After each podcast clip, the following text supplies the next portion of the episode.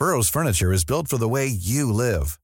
From ensuring easy assembly and disassembly to honoring highly requested new colors for their award-winning seating, they always have their customers in mind. Their modular seating is made out of durable materials to last and grow with you. And with Burrow, you always get fast, free shipping. Get up to 60% off during Burrow's Memorial Day sale at burrow.com slash ACAST. That's burrow.com slash ACAST. burrow.com slash ACAST. Ready to pop the question? The jewelers at BlueNile.com have got sparkle down to a science with beautiful lab-grown diamonds worthy of your most brilliant moments. Their lab-grown diamonds are independently graded and guaranteed identical to natural diamonds, and they're ready to ship to your door. Go to BlueNile.com and use promo code LISTEN to get $50 off your purchase of $500 or more. That's code LISTEN at BlueNile.com for $50 off. BlueNile.com code LISTEN.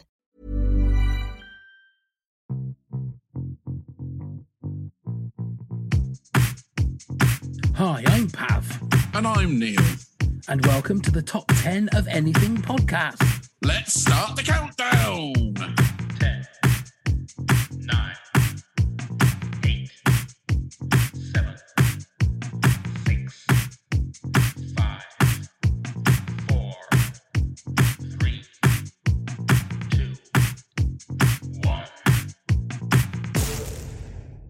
There was a time, kids, when a foreign import in the top league of football meant someone had signed a left back from Rhyl. Then you had the likes of Allan Simonsen joining Charlton, Mirandinha at Newcastle, and of course Ardiles and Villa at Spurs. With the birth of the Premier League and the money involved, stars from all over the football world have ventured to our shores to dazzle us with their skills. Now Premier League squads are bursting with foreign talent. Here's Fact Hunter Neil with top 10 Premier League foreign import facts. Yes, thank you very much, Pav. So, what I thought I'd look at this time is who or what was the most expensive transfer from the foreign imports in the Premier League? And we'll start at number 10 with Cancelo at 58 million from Juventus to Man City in the 19 to 20 season.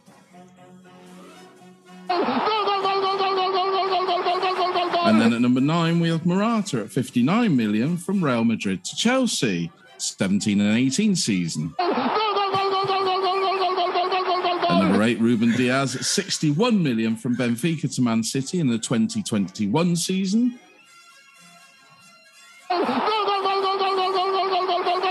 And I will say now, forgive me if I get any of these pronunciations wrong, but but we got Angel Di Mar- Maria at 67 million from Real Madrid to Man United in 14 to 15 season.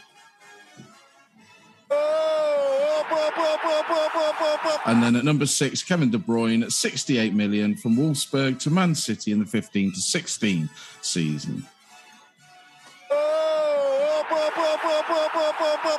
And then at number five is Kepa Arrizabalaga. Is that right? At 72 million athletic. Near enough, Yeah, Neil. at 72 million from Athletica to Chelsea in 18-19 season. Oh, Oh.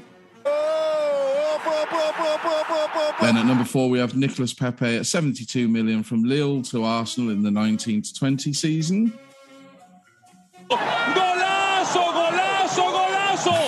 And then at number three, we have Kai Havertz at 73 million from Bayern Leverkusen to Chelsea at 2021 season. And then at number two, we have Paul Pogba at 94.5 million from Juventus to Man United in 16 to 17 season. here's one for Ollie. And then at number and then at number one, we have Romelu Lu- Lukaku at 101.3 million from Inter to Chelsea in the 21 to 22 season. So there we have it. Wait. Wait, please. Wait. Wait for it.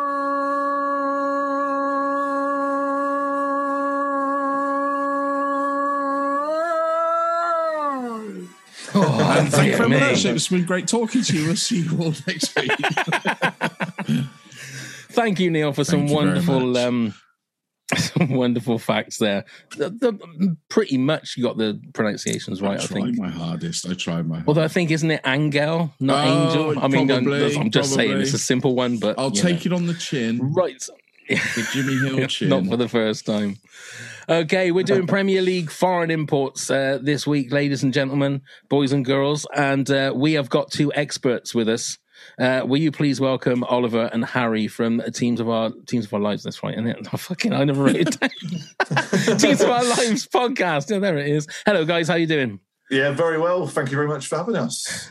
It's, it's our pleasure. And I'll apologise, Oliver. I didn't know you were a Man United fan. I wouldn't have put the. I wouldn't have played that, would I? if I'd have known that you were a man. I mean, was it you were how playing? sick I- of me I- would it I have been it, to have played to played that with you?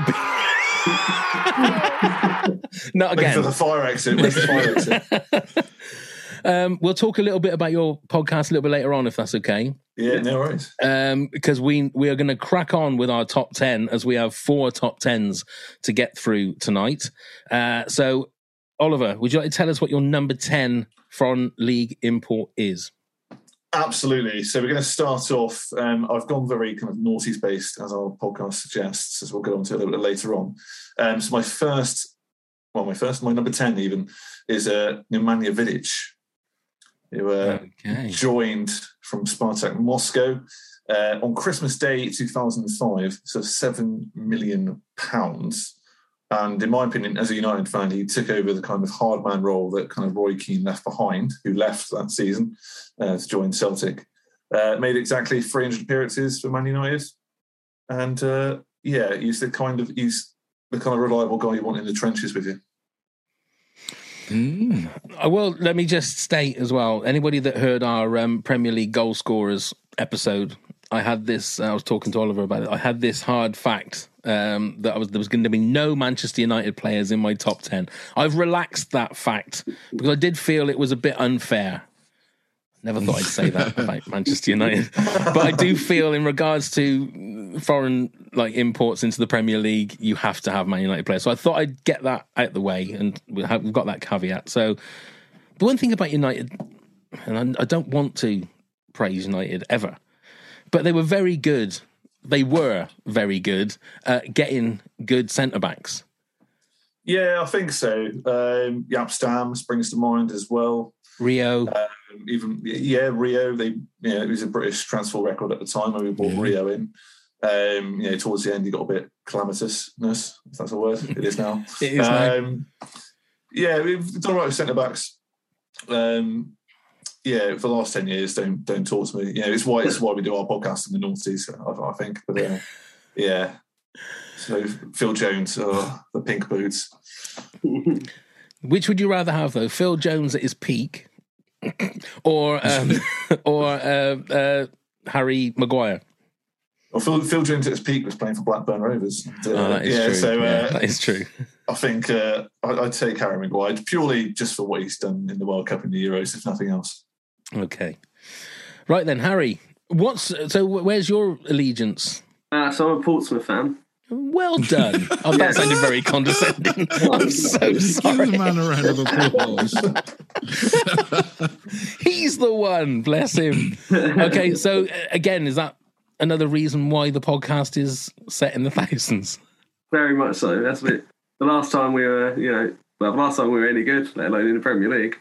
Um, but yeah, definitely a big reason. Uh, my football knowledge sort of ends at the end of the noughties because obviously my well definitely my Premier League knowledge because obviously I sort of forgot about that and had to start focusing on lower and lower and lower divisions as time went on. But yeah, so I've gone a little bit left field for my first pick. Okay. So I I went for uh, Todorov, so my Oh, one and only Pompey player, because as a child, he was my like he was my icon. So I was like, I'm going to sneak him in there and then let Ollie rip into me for that, and then move on from there. I had to get a Pompey player in there, and I didn't want to do like a big one. So I thought, okay, we'll get off in at number ten. Right. So, so you telling me that Kanu isn't in your top ten? I didn't put Carney in because Wow, I thought that was. I figured I was trying to stick with people who moved in with noughties, and I figured that Carney sort of straddles that line of like late nineties, early noughties. So I Right. thought I'd leave him out, and I do. Yeah, I thought I'd just go for someone that for me was like probably my first experience of like this foreign player playing for my club that whose name like first name I still struggle with is why I haven't said. Svetsson or something like that? it's like oh god, it's it's like Where, where's he from? Is he, He's from Bulgaria. oh, it's Bulgarian. Yeah, mm. it's like Stelislav, but it's like Right. just call him Sylvester. It's fine. Okay, that's fine. Or, or as we called him, we just called him Toddy. That's Yeah. fine. yeah. Yeah. And then you missed. I'm not having can you? You missed out on having to say Nwankwo. I mean, you know, I mean, if there's ever a chance of saying Nwankwo in a Is that the podcast, I official mean, pronunciation? Is it just like that? I mean, listen, you said Angel Yeah, well, instead of Angel, so I've don't got speech carry on. Um, okay, so that's a very interesting one to start off with. Then Neil, you're number so ten. uh, I've gone for Paolo Di Canio. Um, yeah, um, just admired him as a player. He was uh, certainly a character on the pitch, um, as we can all remember his uh, feeble push of the ref and things like that. And um, yeah, I thought, well, why not? One of the funniest moments Yeah, in football, I think. Has to it was a great moment in thing, and he was a class player as well in his day. I think he was Yeah. definitely. Um, you know, he, he was very creative in what he could do and things like that. And even though he, you know, sort of more remembered for uh, West Ham than anywhere else, I think, isn't he? Um, we, Yeah. won't, we won't put that against him. But yeah, he was he was a great player in the in the day. So yeah, Paolo Di Canio, we go. Good Okay. choice. Good choice. He was never never got a cap for his Did he not? Oh, Never got a there count. you go. I didn't know that. That is crazy.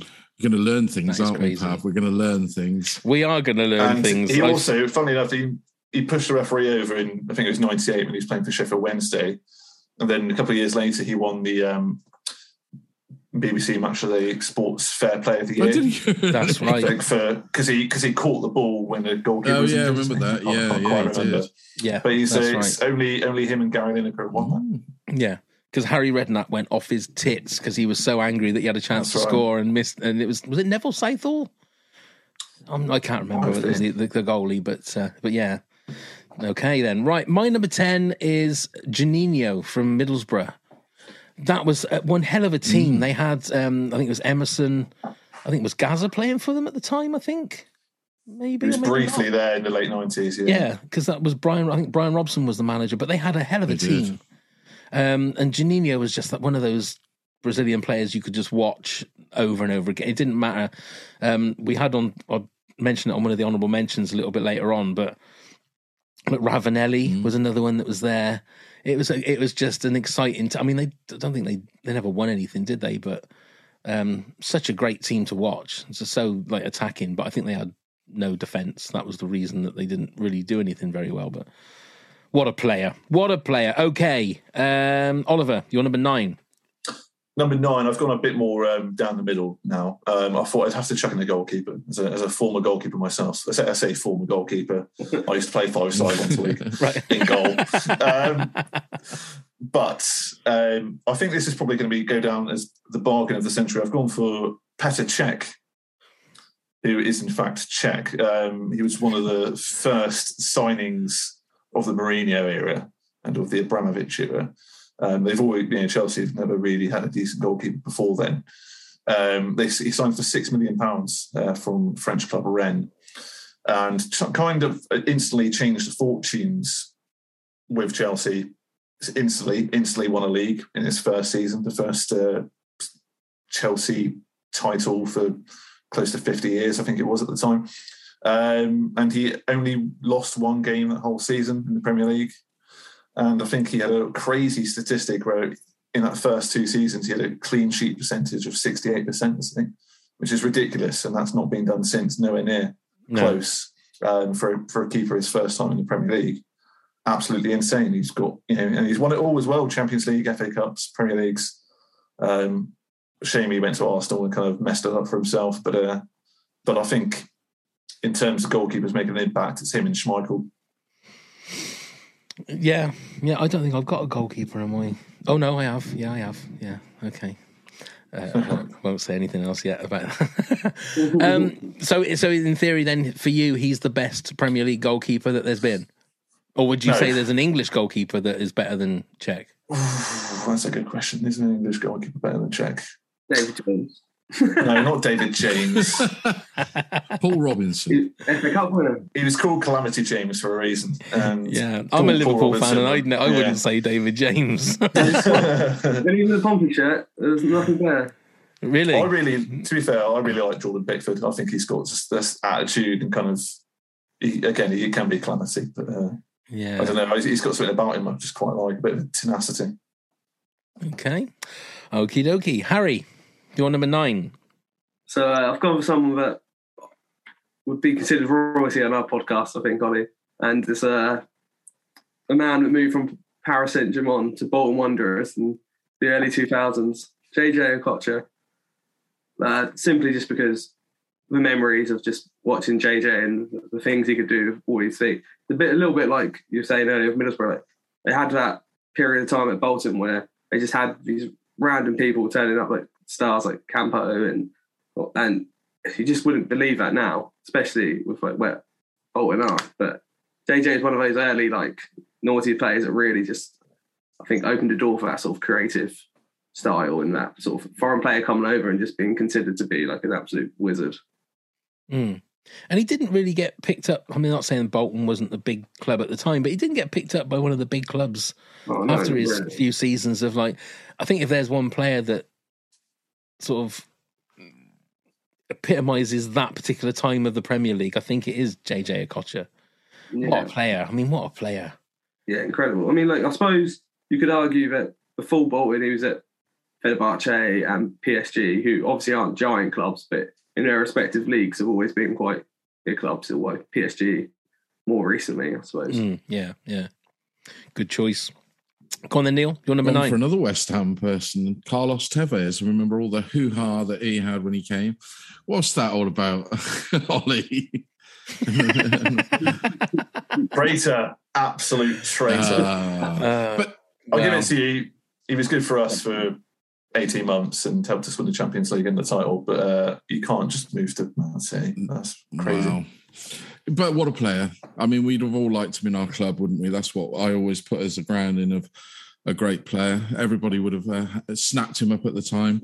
But there was all that hoo ha, wasn't there, when he went to West Ham? And I can't quite, I was trying to read it before I. uh, he was he was third party owned, that's wasn't right. Yeah, him and um, him and Mascherano, Mascherano, yeah. from uh, Corinthians, the he? Brazilian Yes. side. It was just a complete Um, mess. You couldn't just buy him. It had to be sort of. Oh, it was, Yeah. yeah. it was an absolute mess. But he was a great player, wasn't he? No matter which team he went to. And yeah, what a goal scorer that you would have wanted in your squad, like I said. So, yeah. And he was the sort of guy that was like pressing before pressing was pressing. As a as a as a forward, I mean, he used to run and run and run all the time, and it was like a little like Yorkshire Terrier nipping at your Never, heels. he didn't have a neck, did he? Really? No. No, I think that was No. partly due to a Yeah. fire. Yeah, But, there you uh, go, you know. Neil. Thanks for bringing that up, mate. I mean, God, if Carlos is listening to this, he, Yeah. I'm just Sorry, saying, you Carlos, know, no- I mean- Sandi Toksvig hasn't got a neck, but we don't joke. You know, we still joke about that. because she's she's I four mean- foot two. yeah, and she might have been in a fire. You don't know, do you? You have no idea. Anyway, right. My number nine um, is Franco Zola. Um, if anything, for that one goal where he did that flick from a corner, what a fantastic goal! But he's one of those sort of players, a bit like Juninho, where you I could watch him play in slow motion for hours. He's just he's just sublime just watching him play, and his touch was always perfect. And the and the years that he spent at Chelsea, I you know th- there wasn't many midfielders better than him. Um, and I sort of like him as a bloke as well. I think he's sort of like he doesn't ever come over as as big headed or he just seems very down to earth. Um, not that much cop as a manager, but there you go. Not many really great players are. Um, I don't even know where he is now. Just to be what I was going to ask: is he is he still managing? I think he's uh, sitting in Lake Como Yeah. with a nice cup of tea, probably. I, yeah, not too sure. I always remember when he was West Ham manager, and it still baffles me. He was West Ham manager. Mm. And uh, the press were outside his house, and he came out with like a tray of tea and biscuits for them. See what I mean? What a lovely was- man. what a- yeah, exactly. What a lovely man. Yeah. What a lovely man. He was Watford manager as well, wasn't he? I think. But then again, manager, yeah. sixty-five percent of the population have been Watford manager with the Yeah. with the owners that they've got now. Did you see that Roy Hodgson? Oh um, my they've done like a massive, they've done a massive thing on Twitter where it's welcome Roy Hodgson, but it looked like you know when you get one of those cards when you go to a funeral and it says in loving memory of. that's the way it was kind of. That's the way it was kind of framed. With Oh like the oh my photoshops kind of glow around it. Yeah, yeah. Yeah. I mean, they're probably right, to be honest. I mean, he might not last till next Yeah. Christmas, but Yeah, if they, they go on a losing streak, it, you know, it might, might actually be his funeral. Yeah. it might be. At 20, it was 74 years old. I mean, He's always a slow star as well, wherever he goes. It seems a very strange what, like the shops and places like that? player as well. Yeah. It's a strange person bringing the rescue from relegation. Uh, I mean, look, I'm, again, I'm biased. I'm a Liverpool fan. He nearly ruined our club. So anytime I see Roy Hodgson, that's why I mean, I sort of fell in, I fell out of love with England because he was England manager. Oh. Sort of, you know, I find it very hard to. I put him almost in the Man United camp of like you just can't. There's no. If he went, I went with Watford and they won every game for the rest of the season, I wouldn't think he'd be anything special because I just think I know. And maybe he's one of these guys that feels that he can't retire. If he retires, he would just like I don't want to tempt fate, but like he dropped down dead because he's got nothing to do. I feel like David Yeah, I know Attenborough's what you like that. David Attenborough keeps churning out these series because if he stops, he's like a shark, and a shark never stops. Is that right, Neil? The shark never stop. Not an expert on sharks. I'm sorry. For, for, yeah, thank you, Neil. Our resident Yeah. shark expert. Yes. the one time you had a had to get a fact Yeah, about of sharks, Neil, and you let me No, down. That's because I live Oh, right by the coast in the centre of the country. You do. you do. Uh, right then, Ollie, your number eight, please.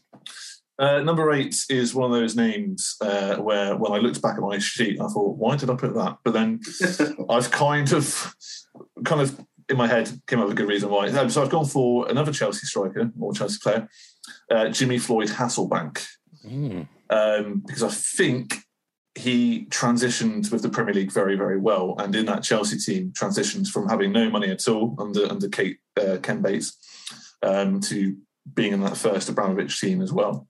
And wherever he went, he scored goals um, and scored them really well. He's even part. He was part of that lead squad as well. To, Mhm. that, you know, done really well. Always finished in top four uh, with Mark Viduka, Gary Speed, Alan Smith, and uh, Lucas Radebe. All, all these great Leeds players. That was the last great Leeds team they had. When that fell to fell to crap, um, yeah, jumped ship with Chelsea. Done very well with them.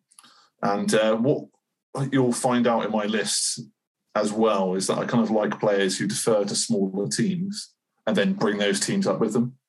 Um, so, so he joined he joined Middlesbrough and became a sensation for Middlesbrough as well. Took them to the League Cup final in 2004 against Bolton Wanderers, which me and Harry obsess over that game because it was like the cult hero World Cup. Of like kind of like niche niche obscure players like Youri Djorkaeff to Hasselbaink, Zenden, Okocha was in that final as well.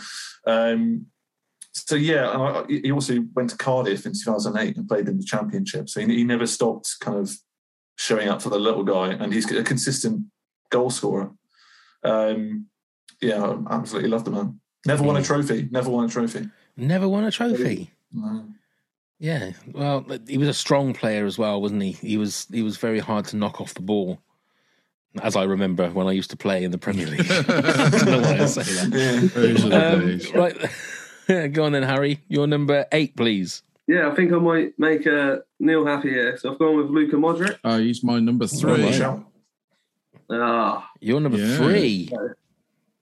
um, I mean, I've put he's probably as low as, as seven, as eight, sorry, because uh, as a Pompey fan, I'm still a little bit bitter over that time. Tottenham stole half our team, but That was Harry's fault, wasn't it? Let's be honest. yeah, I mean, yeah, let's blame him.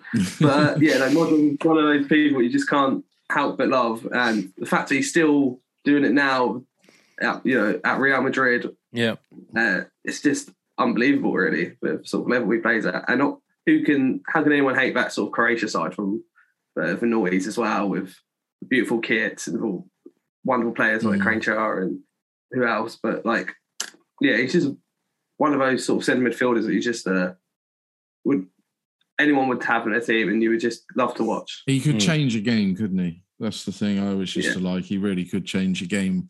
I mean, not always would it come true for him, but yeah, I just he was a, a, a solid midfielder that could do most things. I used to love watching him pass. He used to remind me of Jan Molby a little bit. There you go. We'll go back where he, you know, he had the vision to be able to kick it right up the field and it would land at the other player's feet. And yeah, I like that sort of player. You know, Yeah, it's the way they make those like kind of when they ping a pass to a player, they make it look so easy, and they'll get it in such small Mm. areas as well that they'll like going down the line or whatever. I've never how they do that. I mean, obviously it's practice and skill, Mm. and um, like you say, Jan Molby, John Barnes used to do it, and um, Liverpool again, but Fabinho is very good at doing it as well. Just threading these Mm. little passes, not necessarily goal scoring passes or anything, but just these little passes that create a bit of space. I I love those Yeah. kind of players.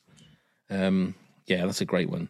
Uh, so go on then, Neil. You're number nine. No, sorry, you're number so eight. um, this is um, Berbatov, Dimitar Berbatov. When we had him at Tottenham, I really enjoyed him. It, it, it became a shame that we became a bit of a feeding club to Man United at that time, um, and would have yeah, it really was getting a bit of a problem that we seemed to be everybody was going. But you can welcome to some of the players now. You can have Dele Alli or whatever. You, well, come Oh, and help yourself. But back then, it was a sad day when I saw Berbatov go off. But the money, but he was a, he was a great player, stylish, uh, created chances out of nothing. Um, some wonderful goals when I was watching back at the the things that he scored out of nothing was absolutely um, mesmerizing to watch.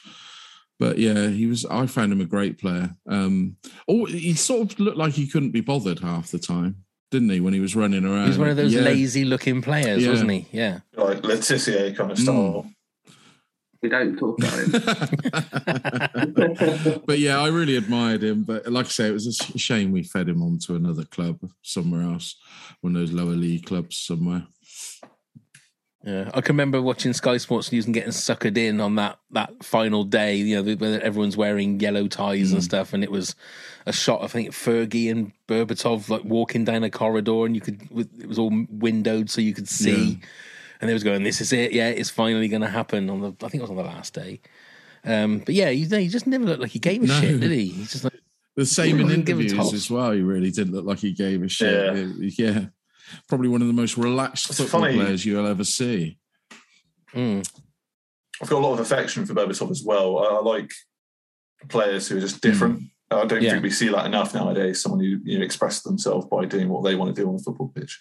Um, and funnily enough, you mentioned Tevez earlier. Had we not have sold, or if Tevez signed a new contract and stayed with United, I don't think we would have signed Mm. Berbatov. mm.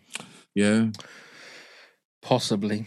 Okay, my number eight is um, I'm just going to say pure class. And I can't believe when I've been recording for 26 minutes or so, and this is the first Liverpool player to come in, but uh, Xabi Alonso, um, one of the just.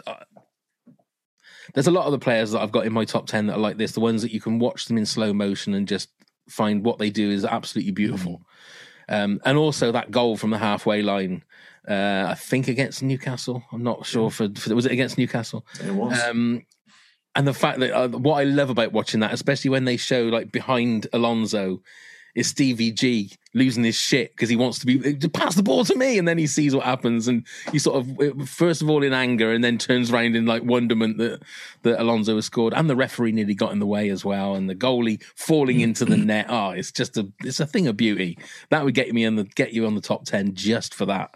So yeah, my number eight is Xabi Alonso. Where's the calls of everyone saying, "Yeah, he's in my top ten. He's in my top 10. I can't. Uh, can't say that, but what I will say is that we um, we've done a Christmas quiz and we I, I, I had a signed uh, Xabi Alonso Spain shirt, Really? and we gave we gave the winner as the uh, Xabi Alonso shirt. nice. Oh, can I ask how you got hold of that? Does he know that Um, you have it?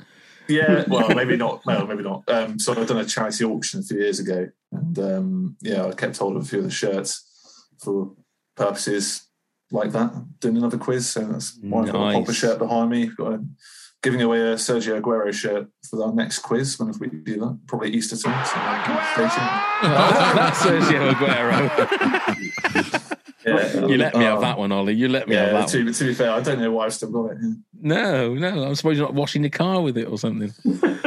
It's gone Um, up in value now. Uh, well, yeah. Uh, right, Ollie, you're number seven. Number seven, um, Roy Keane. Oh, what else can I say? He's he's he's he's Silence, silence from everybody else. Yeah, Too come on. scared to say. Um, he's Yeah. yeah, it's true. Uh, I think since or before him, there's not been a player with his temperament, his attitude, and maybe his ability to lift others around him. Um, the class of '92 would not be remembered as fondly as they are now. I, in fact, I'm pretty certain that documentary never would have got made if it wasn't for Roy Keane um, and the impact he had on those slightly younger players. And it's just his attitude. It's a shame it didn't work out for him at the 2002 World Cup. I think that's the only thing missing from his CV. Really, is kind of international uh, glory. Or if he was a bit younger, he might have joined the uh, Jack Charlton side of the early 90s. Um, but yeah, there's there's still not a player like him.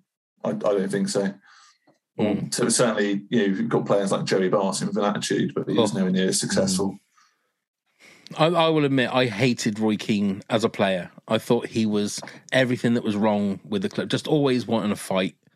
Yeah, he looked like he was. That's what he was doing. Was spoiling for a fight. As a pundit, I think he's the best pundit out there Oh yeah, because he's he's honest. He doesn't sugarcoat it. He doesn't say things because he knows that some he got some mates out there or whatever. He just says it like it is, and I I love the fact that you've got uh, somebody out there, and I think he's brilliant as a pundit. Um, and that's all I'm going to say about Roy Keane. Anybody else have anything to say about Roy Keane? No. Okay, let's move on. Um, Harry, you're number seven. Yeah, so uh, unfortunately, I've also gone for a uh, Manchester United player. I've gone for Park Ji Sung. Oh, That's okay. probably one of the most underrated players there is, just because like I don't know, you could, way you- Ollie's not enjoying this at all. I'm still I by mean, surprised. I did Scratching not his head expect in the next- wonderment. Yeah. Didn't expect the next three words out of your mouth to be Park Ji Sung. I just, I think, well, I was thinking like impact of foreign players, and okay, you, you know, he's one of the first big Asian players to sort of make it in the Premier League. Um, but just the way he would like turn games around as well. He's another player who could just sort of turn games around.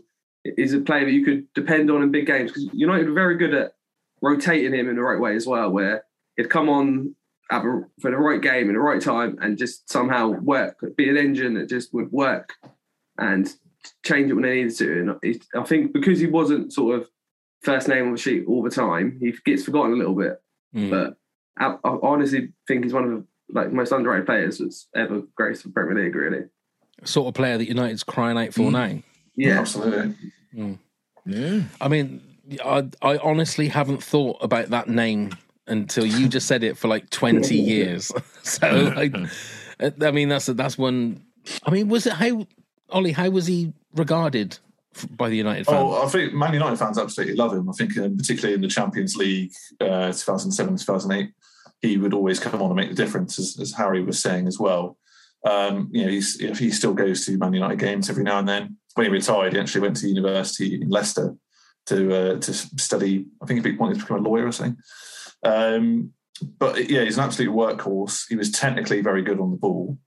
Even at, we signed him from PSV Eindhoven. Even in PSV, he's he's a he's a cult hero there. Um, and he was part of that 2002 uh, South Korean side that made it to the uh, semi-finals controversially.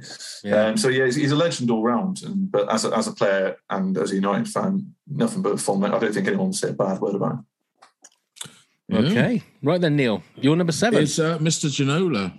Um, I'll go back to the time. that's my number five. I'll go back to the time Yeah. being a Tottenham supporter, and it was announced that we were signing him. It was really exciting times. Um, you know, we were suddenly starting to get these sort of name, big names again coming through.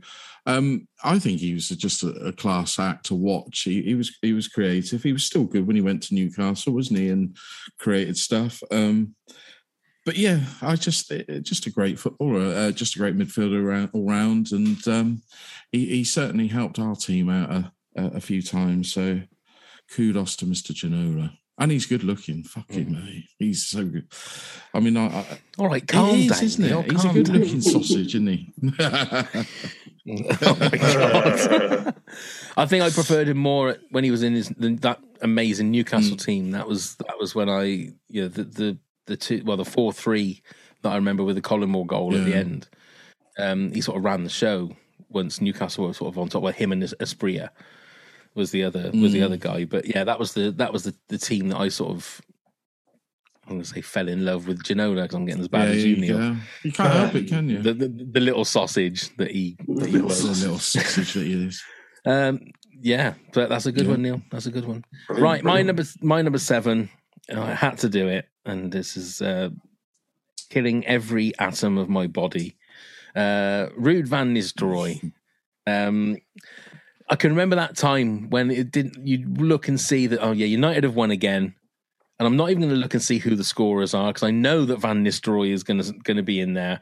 And you'd watch his goals, and they always, not always, but majority would be like from six yards out, just like a tap in. But it, I can remember it just like Ian Rush in the right place at the right time, but like like a machine, just constantly in the right place at the right time, constantly putting the ball in the back of the net.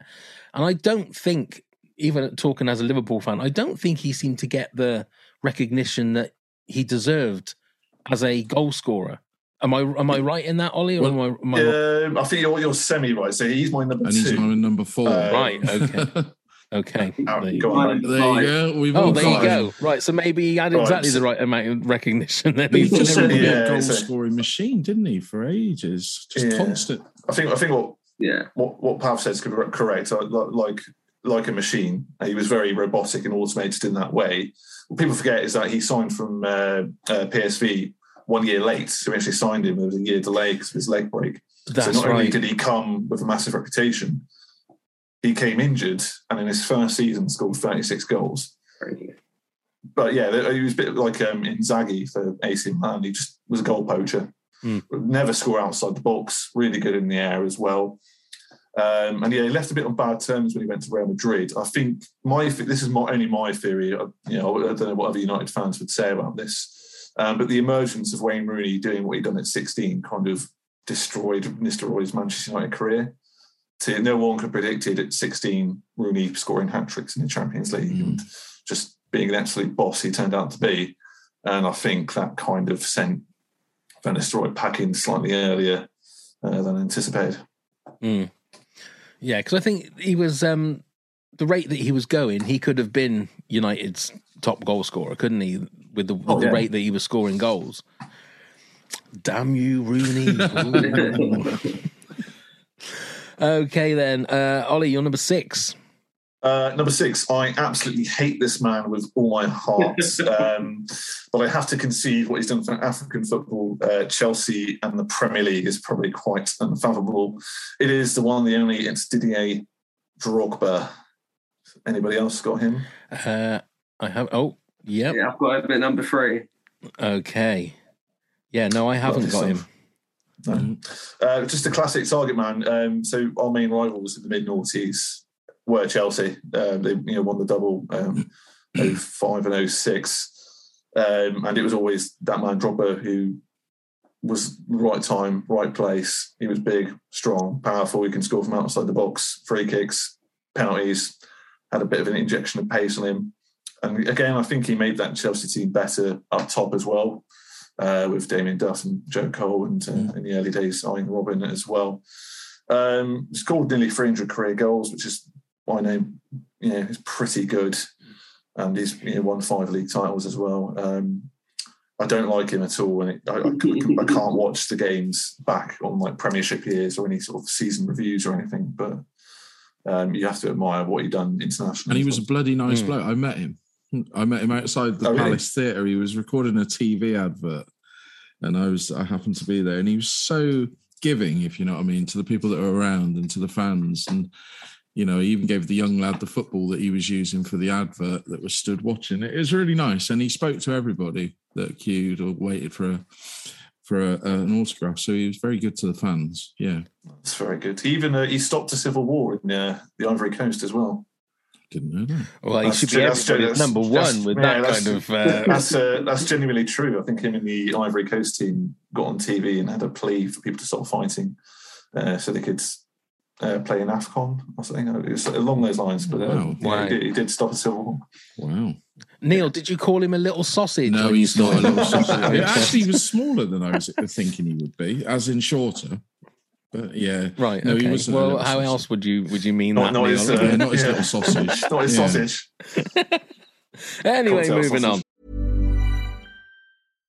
If you're looking for plump lips that last, you need to know about Juvederm lip fillers. With Juvederm Volbella XC and Juvederm Ultra XC, your lip look, whether it's subtle or bold, can last up to one full year with optimal treatment and no additional maintenance. Find a licensed specialist and see if it's right for you at juvederm.com today. That's J U V E D E R M.com. Add fullness to lips in adults over 21 with Juvederm Volbella XC or Juvederm Ultra XC. Do not use if you have severe allergies or a history of severe allergic reactions, or if you're allergic to lidocaine or the proteins used in Juvederm. Tell your doctor if you have a history of scarring or taking medicines that decrease the body's immune response or that can prolong bleeding. Common side effects include injection site redness, swelling, pain, tenderness, firmness, lumps, bumps, bruising, discoloration, or itching. As with all fillers, there's a rare risk of unintentional injection into a blood vessel, which can cause vision abnormalities, blindness, stroke, temporary scabs, or scarring.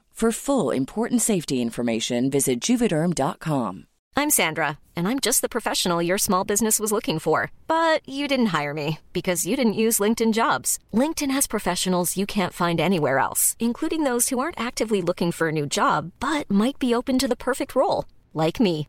In a given month, over 70% of LinkedIn users don't visit other leading job sites. So if you're not looking on LinkedIn, you'll miss out on great candidates like Sandra. Start hiring professionals like a professional. Post your free job on linkedin.com/people slash people today. When you're ready to pop the question, the last thing you want to do is second guess the ring. At Bluenile.com, you can design a one of a kind ring with the ease and convenience of shopping online. Choose your diamond and setting. When you find the one, you'll get it delivered right to your door. Go to Bluenile.com and use promo code LISTEN to get $50 off your purchase of $500 or more. That's code LISTEN at Bluenile.com for $50 off your purchase.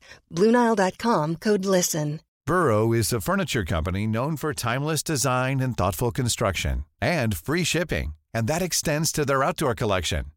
Their outdoor furniture is built to withstand the elements, featuring rust-proof stainless steel hardware, weather-ready teak, and quick-dry foam cushions. For Memorial Day, get 15% off your Burrow purchase at burrow.com slash ACAST and up to 25% off outdoor.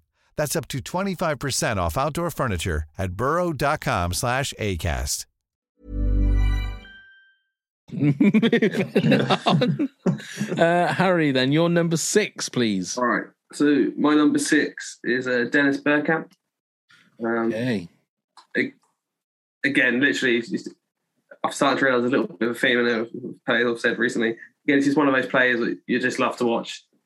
Change games around, and I just remember was that sort of as I was really getting into football. Um, he was one of those players that you know just really caught my eye, and um, and then that Arsenal team is just unbelievable uh, as well. But I think people forgive it.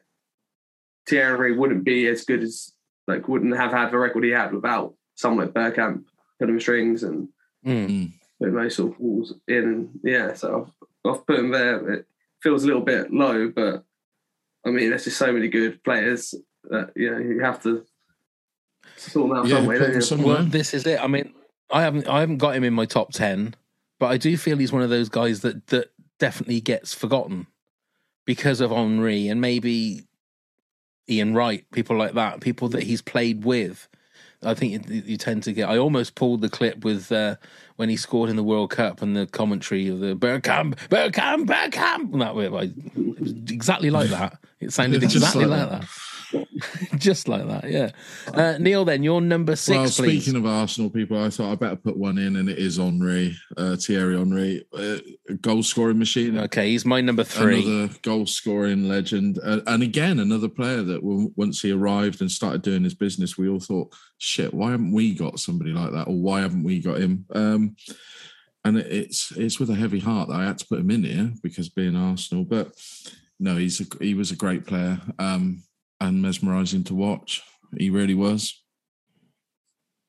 Yeah, he's my he's my number one. Oh, Oh right, okay. Spoilers. I'll put it up there. I'll, I'll write it down so I know that it's up there. Anyway, right, okay. Um, yeah, I mean, he's just a class player. There's not a lot He's else you can class say, is player. it? He really was a class player. Just played for the wrong No, team. he's someone that I feel is also sort of um, very lucky as well. It seems that where, whatever manager's job he goes to in the last six months, Sky will always bring him back, and at least he can. At least he'll get an advert out Mm. of it. That's the one thing he'll do. It doesn't matter what he does. A bit like Gary Neville go off and, and do a bloody shit job at Sociedad. Was it? Was it Sociedad? He was manager. Uh. Valencia, Valencia. Valencia, and then they they open him, they welcome him with open arms. Again, I think he's a good pundit. I do. I hate the bloke. Absolutely hate him with a passion. But I think he's a great pundit, especially when him and Jamie Carragher are together. I think they they work well together. How did he get on to Gary Neville? How the fuck did that one happen? I don't know. Um, anyone else got anything to say? We'll we'll leave your thoughts at the end, Ollie, about um, No worries. about Henry. Um, anybody else got anything to say? Harry, do you want to say something about Henry? Not quite yet. Okay, right then. See, look, Harry's playing the game, right? He knows what to do. Okay, so uh, my number six is somebody that was coming to the end of their career um, as the Premier League was starting. It's Ruud Gullit. Um, went from being a striker to somebody sitting in front of the back four and absolutely couldn't. He, every time I watched him play, it looked like he had like 10 yards of space around him all the time. He seemed to have just time to pass the ball how he wanted to. And that comes from somebody that knows how to play the game, somebody that has got that skill to go from being a goal scorer. I suppose a number 10 he was originally, I think, wasn't he? I think Yeah. rather than a striker, to then play that number six ish role, if you like. Uh, It was just fantastic to watch. And, and somebody that I just loved watching from being a number 10 to that role. But I think in the Premier League, and then obviously he went on to, to manage um, Chelsea and that- he did Newcastle. And yeah, Newcastle when everything sort of went went bad with Shearer and stuff. Um, yeah, class act for me for number Wonderful six. player. Mm. Yeah, Wonderful player. He was the um, player manager at Chelsea, and he was the first player manager to bring them a cup. So they won the FA Cup in '97, right. and uh, that was their first trophy for like nearly 25 years. So he's, he's Mm. well liked at Yeah. Chelsea. And that was that was that pre Abramovich. Yeah, that was Ken Bates. That was Ken Bates. Yeah.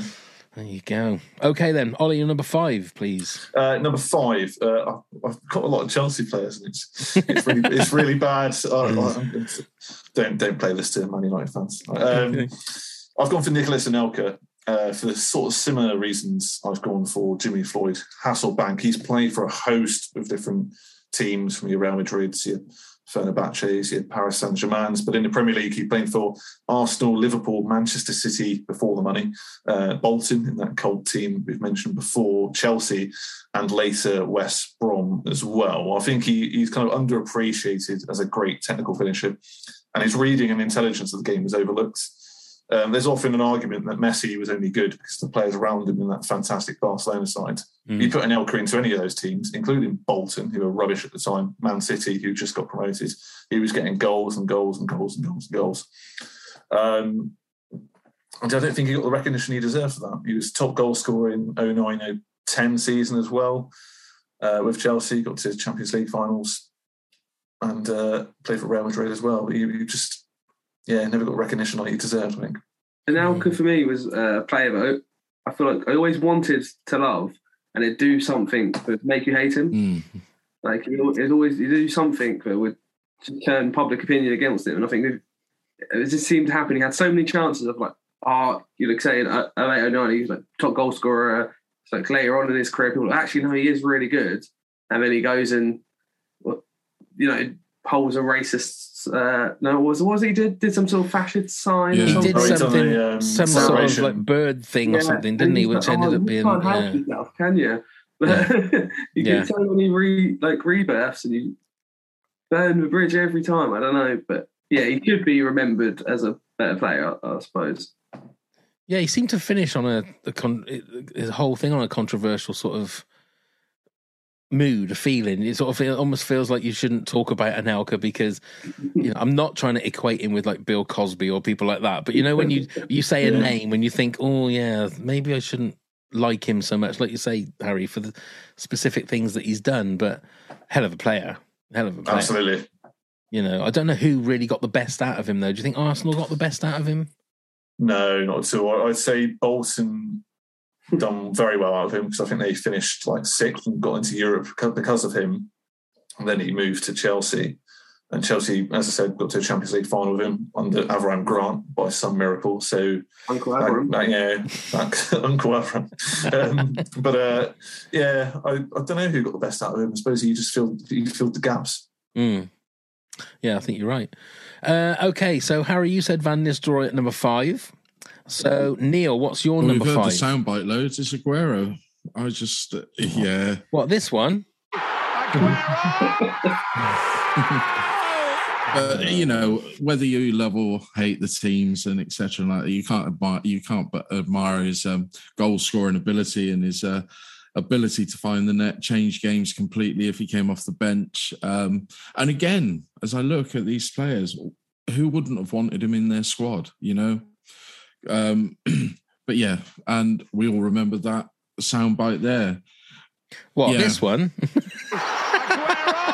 I think everybody I'm but sorry, Man Ollie. United fans leapt out of their seats watching that, didn't Oh, they? And without a doubt. I'm sorry, Without sorry, doubt. Ollie, but it really was a bit of history, wasn't it? We leapt out of our seats, was. and it was quite funny. but yeah, a great goal scorer, goal scorer all round, and what he achieved at City and the amount of goals he did is going to stay there for a very long time, isn't it, for him? So a great, a Mm. great player. So Ollie, let's just take you back to that moment as a United fan. So were you watching it on TV? Um, yeah, I think I was watching like a multi TV system going on, watching different Right. games. Okay, so obviously the United game finished. How percentage wise, how much did you think the job was done? You know what? I just had a few. when you're playing a QPR team with Joey Barton in there, anything could happen. Um, yeah, I, it's I've, I've tried to delete it from my memory many a time, Right. but I do remember not watching football for a long time afterwards. In the same way as we won the treble in '99, I thought that was as good as it can get. Like you might as well give up and now choose a different sport. You know, 2000 was a bleak year, but um, the same as that, I think I didn't really start paying much interest in football again for a couple of years. I felt exactly the same 1989 when Arsenal beat us 2 0 with Michael Thomas in the Was last that the minute. game you went to? Pat? That was a game I went to. I was still on the Kop that night. Yeah, I- I've never seen so many grown men I cry you in one place. Yes, yeah, that's my sort of one of my claims to fame. Yeah. Oh my god. Anyway, let's, we just, let's just have a drink, Holly, and let's just like drown our sorrows. Anyway, so uh, my number five was uh, Ginola. So Ollie, it's back to you for your number four, please. Okay, we're going for an absolute bulldozer of a man who had strength, elegance, and flair, which is rare for someone who was six foot four. Uh, it's Patrick Vieira, Right. captain of the Invincibles, uh, over 100 caps, won the World Cup, won the Euros, seven league titles, uh, Champions League, French Player of the Year twice. Just done it all. And as I said, I, one thing I do look for a player is a bit of flair, a bit of something different to everyone else. And he certainly had that charging forward, which is quite rare to see for a man of his size. Mm. But again, as a United player, uh, a United fan, didn't you hate him? Oh, with a passion. It's, it's the same as Drogba, really. I absolutely despise him in, in the noughties. Um, but again, when you watch these clips back and you think, bloody hell, he was good. And you don't see players like that anymore. Once again, you, you know, Dele Alli played, plays a similar position to what Vieira could play. And he just, doesn't do anything. He just looks lazy. You know what I mean? So it's, yeah, you, I just I just yearn for that kind of player to return. Mm. Yeah, I've Harry? got Vieira at four as well. You've got Um, Vieira at four as well. Yeah, again, very very similar reasons. Like it's just uh, a player you wish you know you don't, you don't see anymore, and you wish you could. And uh, I just I just remember, and I think we spoke about it a few times, on it, haven't we? About my memory, and it's probably not this, but my memory is as soon as he had left Arsenal, that's when all their problems started. yeah, It's literally without him being the glue for that team, everything sort of started to fade away. Mm. And I think if you can have that big of an impact and people still think that 20 years, well, close to like later, like that, that shows just your quality, doesn't it? Yeah, No, Absolutely. If he, if he stayed another year, he would have played in the Champions League final and they might have won that.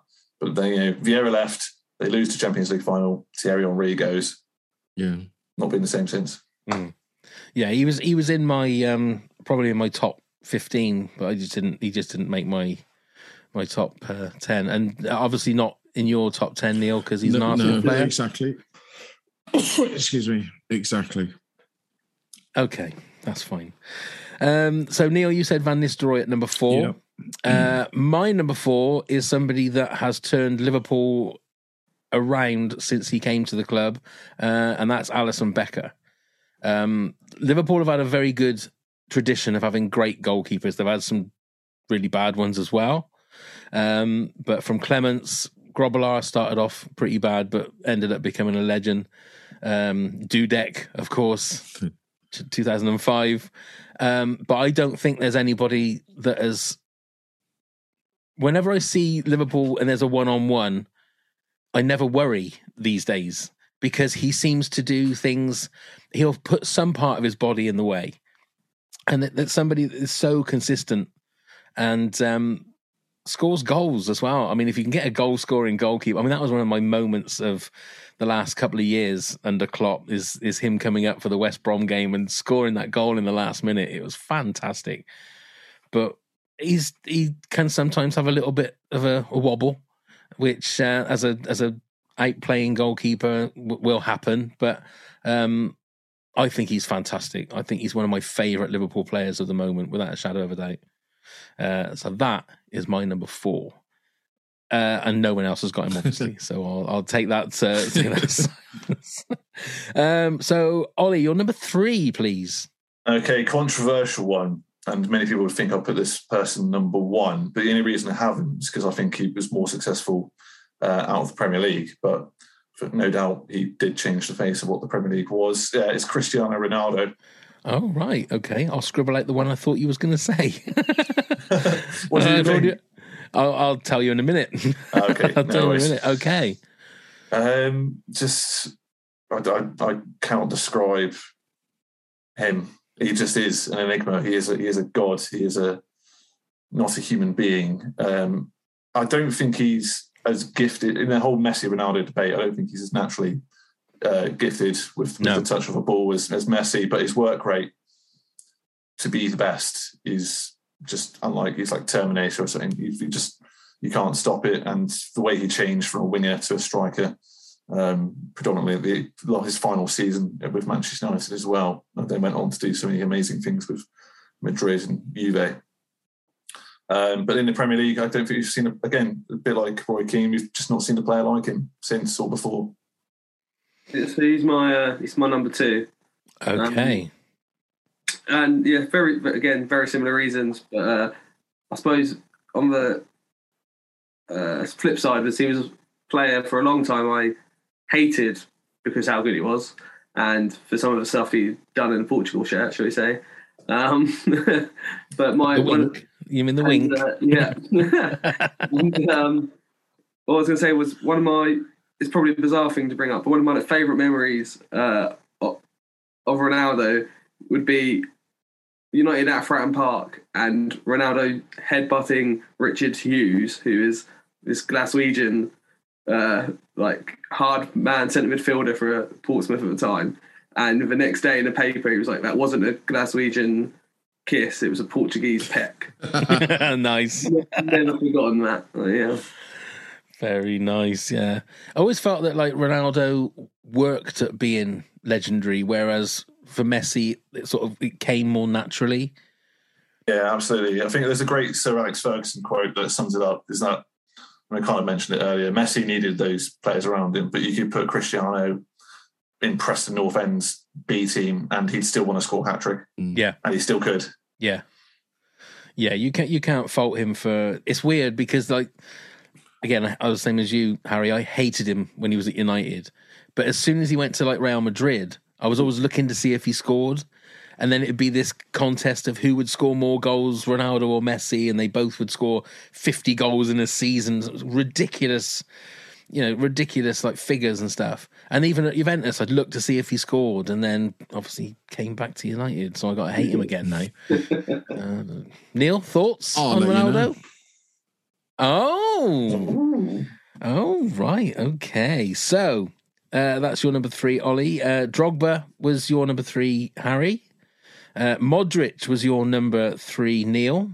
Uh, my number three was Henry, Thierry Henry. Uh, Ollie's number two was Van Nistelrooy. Harry's number two was Ronaldo. So, Neil, what's your number two? So my number two is Klinsmann for Tottenham. Um, we went through the period of having Lineker and Gazza and having the the highs of the early nineties that we had, and then we sort of dropped into the mid table oblivion again. And we signed Klinsmann, and it was that sort of you sort of had a hope again that we'd done the right thing and signed the right player.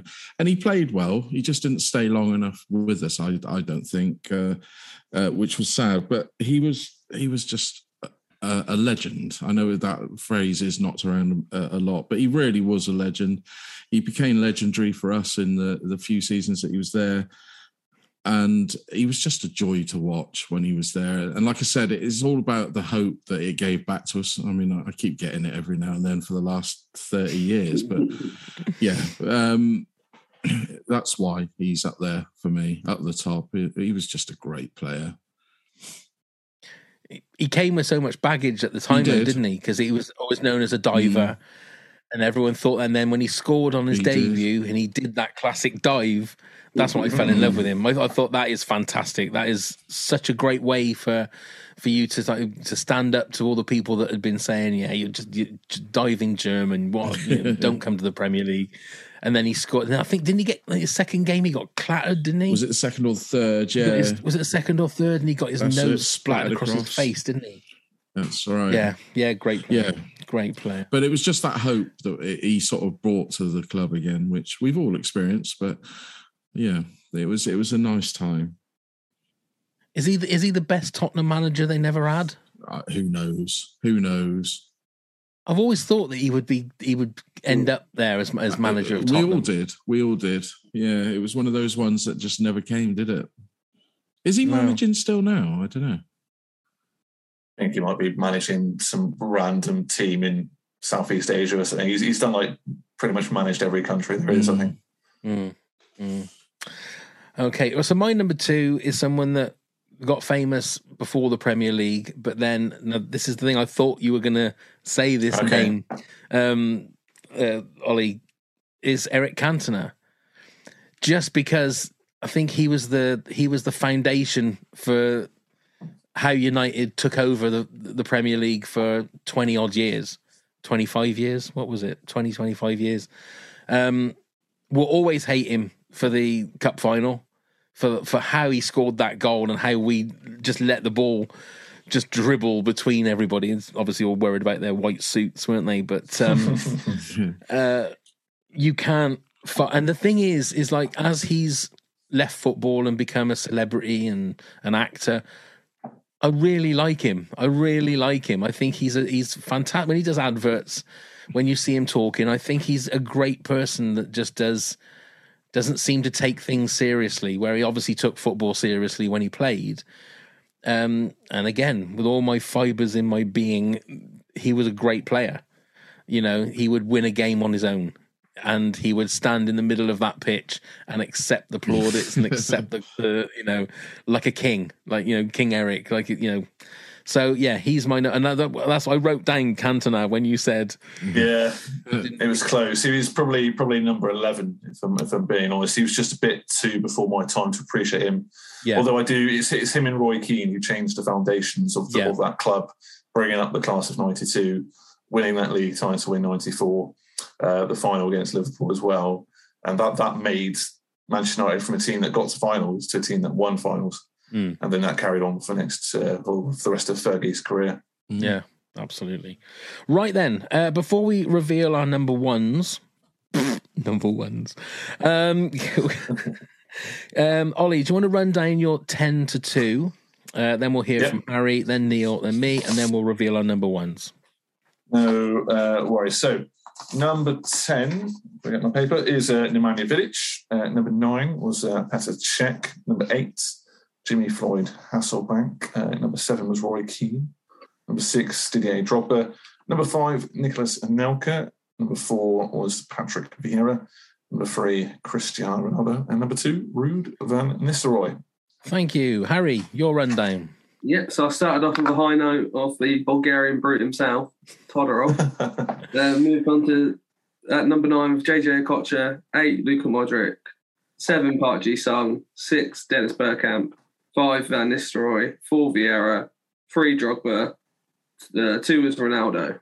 Okay, Neil, you're 10 So to 2. number 10 is Di Canio. Number 9 is Carlos Tevez. Number 8 is Berbatov. Number 7 is Ginola. Number 6 is Henry. Number 5 is Aguero. Number 4 is Van Nistelrooy. Number 3 is Modric. Number 2 is Klinsmann. Nice. And mine is number 10, Juninho, 9, Gianfranco Zola, 8, Xabi Alonso, 7, Ruud Van Nistelrooy, 6, Ruud Gullit, 5, David Ginola, 4, Alisson Becker, 3, Thierry Henry, and 2, Eric Cantona. So, Oliver, would you like to tell us who your number one is, please? It is against my better instincts to say, but you just have to admire the man. It is Thierry Henry. Okay. Is that yours as well, Harry? It is indeed. Okay. Uh, is it yours So- as well, no, Neil? no, no. He was he was number six. Oh no, you had him yeah. already at number six. Okay, Yeah. right. So why? Um, I think he changed the face of Sky Sports marketing in terms of his skill, pace, audacity, flair, sex appeal. Just Vavavoom. vavavoom. Exactly. it is just vavavoom. Um, again, his vision, his passing, his flair, he could do anything with the football. Um, he made it glamorous. He made the Premier League glamorous. I'm pretty sure he done that single handedly. So after the, the emergence of the Premier League in the 90s, in the noughties, um, it became a mass marketing tool. That's when it became the best league in the world, in my opinion. And I think he was the reason for that. Um, you look at strikers nowadays in the last couple of seasons, they don't get much more than 20 goals. Henry was scoring 30 consistently in an Arsenal team. As we mentioned, even when Vieira left, he was still doing that. He drags that Arsenal team to a Champions League final in 2006. Um, and it's the showboating as well, just the arrogant showboating. You know, he did no look passes before they became a thing on FIFA. And, you know, he, he just created this brand of football. And you have to tip your hat off to that. Harry? Yeah, so, uh, yeah. As you say, he's a he's an innovator, wasn't he? He's like changed the way football was presented and all sorts. But uh, for me, my the big memory for me was that we were playing Portsmouth were playing Arsenal in the FA Cup uh, at Fratton Park, and uh, we were losing five one. Henry had scored a bunch of these goals. Uh, Pompey fans are just singing "Va va voom, va va voom." va, va, voom." 'Cause what else could we do? Like, um, and then at the end of it, uh, he walks off pitch and he comes back on the pitch in a Pompey top and just claps the fans. And like, Nice. that class, like you, you know, that's just wonderful thing. And I think afterwards he said they they was they've been losing five 0 or whatever, or five one or whatever, and he's like, yeah, they were still singing. He's like, what, what else could I do? Yeah. And yeah, so to me that makes him my ultimate like hero in a, in a sense. Yeah. Pure class. Look, pure class. Uh, go on then, Neil. Your well, number one. Um, Ollie summed it up perfectly. Is pretty much what I was going to say. It's Ronaldo is my number one. He, to me, he changed football, like you said before, to, to the modern game that it is now. Um, he is a worker like no other. Um, you could put him in any other team, and he'd work as hard as he was. I mean, I'm just going to be repeating what Ollie said. He, I think he is pure, pure genius. Again, I'm I'm with the other crowd. I think I prefer Messi as the overall footballer, but Ronaldo, you've got to admire uh, the way that chap works and his ethic is probably above anybody else in the Premier League right now as well. So I give him hats off to what he's achieved. and he's still doing it. That's the about it. Wasn't that emotional? I had an itchy yeah, eye. and he's Neil. so yeah, he's still doing it and still showing his worth. Because what is he? Thirty-seven now, isn't he? Nearly 37, I think. um, so and the physique and the the the pace and that he still possesses at that age, I think, is unbelievable. So the, the shape he's in now, you wouldn't be surprised for him to still be playing at 40 and still be playing at hmm. a very Yeah. high level. yeah, you haven't seen players like usually okay players can play on to 37 38 but you don't see him playing at that Level. high No. level i don't doubt it with him at all Yeah, I mean Ibrahimovic is doing it, Like, and he's he's nearly forty, Yeah. isn't he? He's nearly He is 40. 40. He 40. 40. he's quite a similar player that he uh, works very hard to be who, he, Yeah, who he Yeah. um, but he's he's just a beast. I mean, I mean Ibrahimovic is just a Mm. beast. He's a beast of a man. He really is. Uh, okay, my number one. Uh, no um, surprises that it's a Liverpool player, but it's somebody that has changed Liverpool from the moment that he stepped uh, into the uh, training room or the changing rooms. Is Virgil Van Dijk? He's um, you know he he joined. I think it was a January transfer, um, and we got to the Champions League against Real Madrid. That it's that season.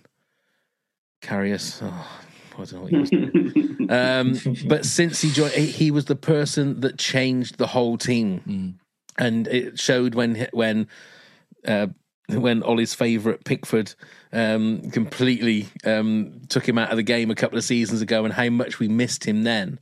You know, it took two centre centre backs to sort of fill the hole that he took, but everything runs through him. You know, the the fullbacks can bomb on because he's at the back and he is super cool. And it's no surprise that we've won a Champions League. We've won a league. We were one point away from City from winning the league. Uh, you know, before we won the league, there's nothing more to say. I mean, he's, I think he's a legend already um, as far as Liverpool are concerned, and I don't think you'll be able to buy another player like that. I don't think there are many players like him around. Um, so long may he stay fit. Is, uh, is all I'll all I'll say about that.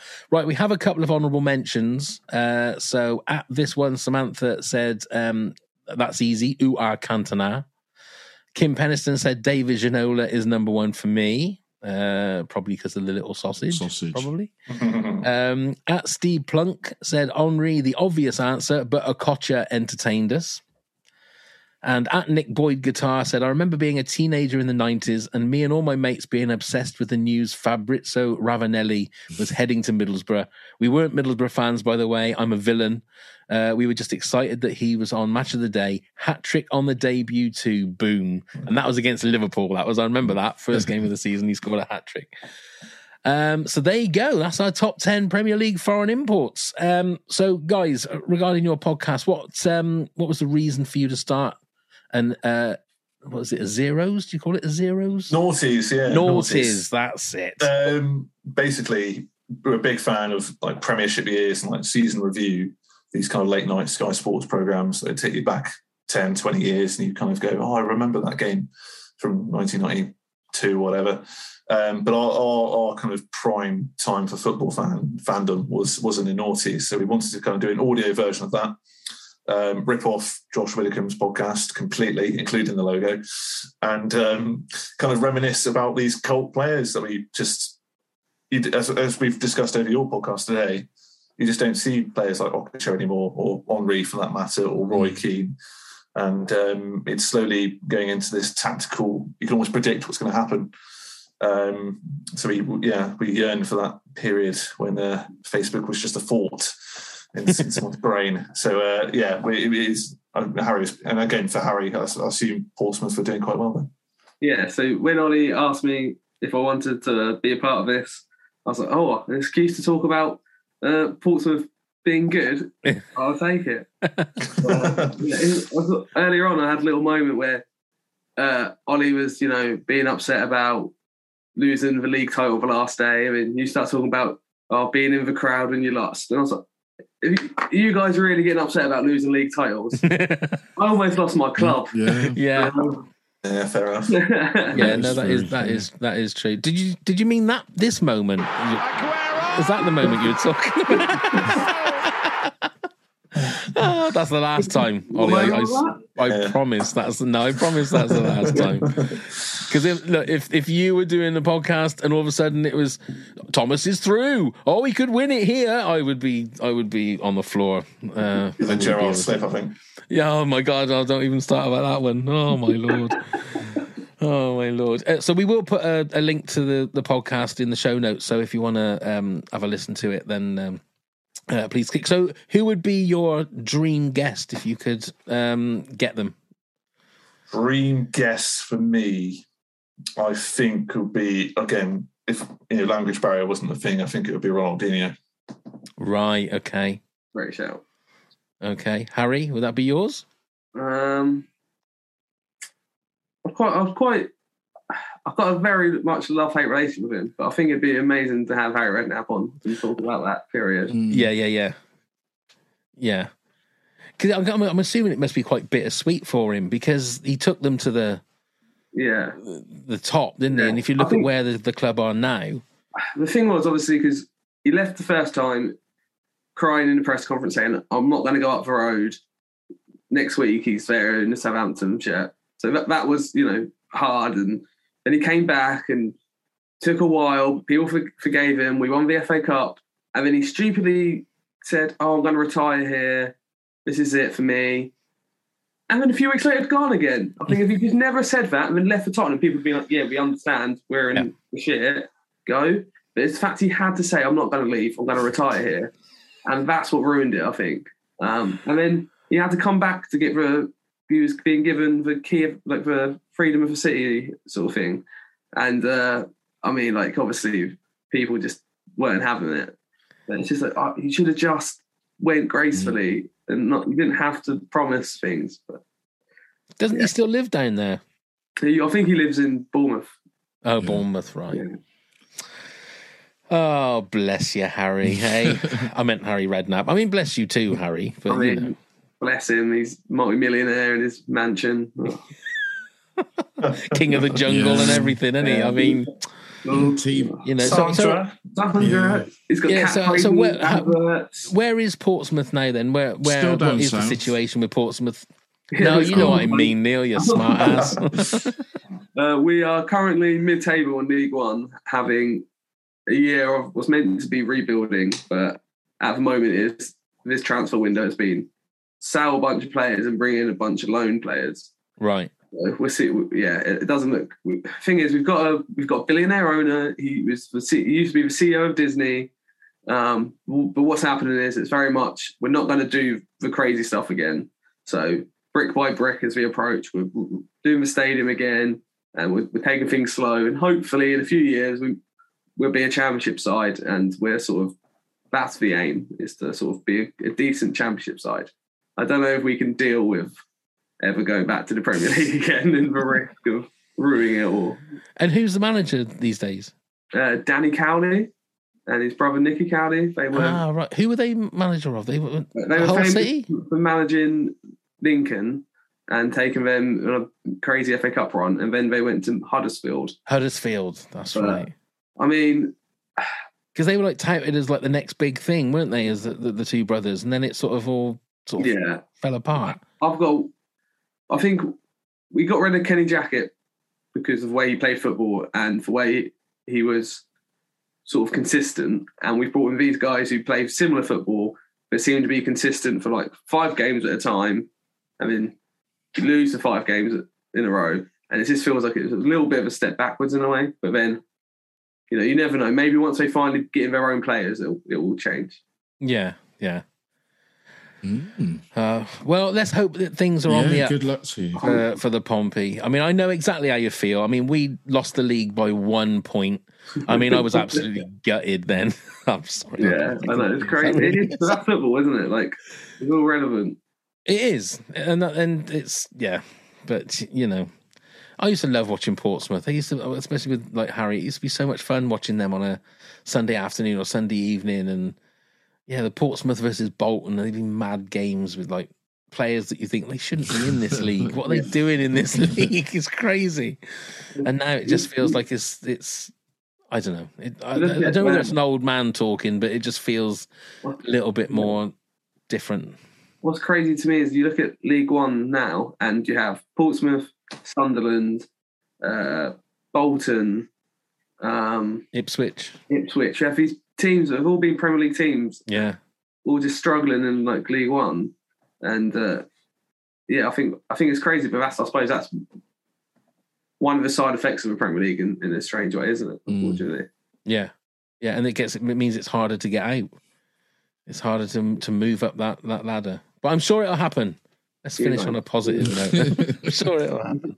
Um, Neil, do you want to tell everybody how they can uh, get in touch and Okay, that? of course you can. So you can find us on all the social media at Top 10 Pods. Uh, come and give us a click and a like and a follow, whatever it may be. Email us at top10pods at hotmail.com. You can uh, tell us what you think a top 10 should be or have any questions on previous uh, episodes. Come and help support the podcast at patreon.com forward slash top 10 pods. Uh, you can get rewards such as our episodes super early, bonus episodes and scenes behind the scenes, and even a chance to be a guest on the episode. Or check out all of our links via the link tree. You can find the link in the show notes. And please come and subscribe and leave us a rating and review on Apple Podcasts or subscribe and follow us on any other podcast platform. Wonderful. And also remember, we've got the new video playlists that go together with the uh, episodes uh, if you're a Patreon subscriber. So uh, that's another little extra for you. Um, that's it. Thank you very much, guys, for joining us. That was a lot of fun. Lovely stuff. Yeah, thanks for having us. And uh, yeah, good work. Good work on all accounts. And uh, yeah, thanks. Thank you, Ollie and Bless uh, Harry. Ollie. Yes, thank you very much. See, look, not all Man United fans are horrible. Some of them are really nice. He's from Devon. Aguero, yeah. And now I'm going to go off and have a shower because I feel all dirty and horrible that I've been having Man United players in my league. But let's all learn to live together and love together and little sausages and all, you know. Um, so, yes. So, thank you very much, Ollie. No worries. Thanks, guys. Much appreciated. Thank you, Harry. Thank you very much. Thank you, Thank Neil. you, Pav. Thank you, guys. Thank you very much, everyone. And let's go start the countdown. 10,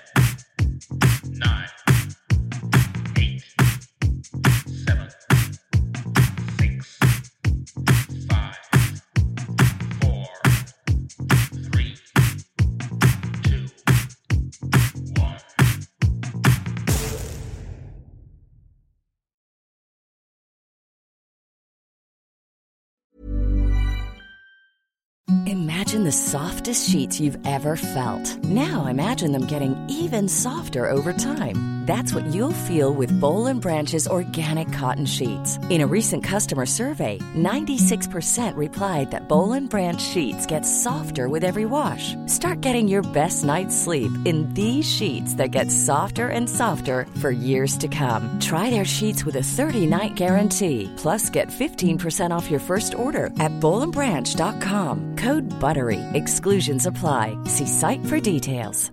Mom deserves the best, and there's no better place to shop for Mother's Day than Whole Foods Market. They're your destination for unbeatable savings, from premium gifts to show-stopping flowers and irresistible desserts. Start by saving 33% with Prime on all body care and candles. Then get a 15-stem bunch of tulips for just $9.99 each with Prime. Round out Mom's menu with festive rosé, irresistible berry chantilly cake, and more special treats. Come celebrate Mother's Day at Whole Foods Market.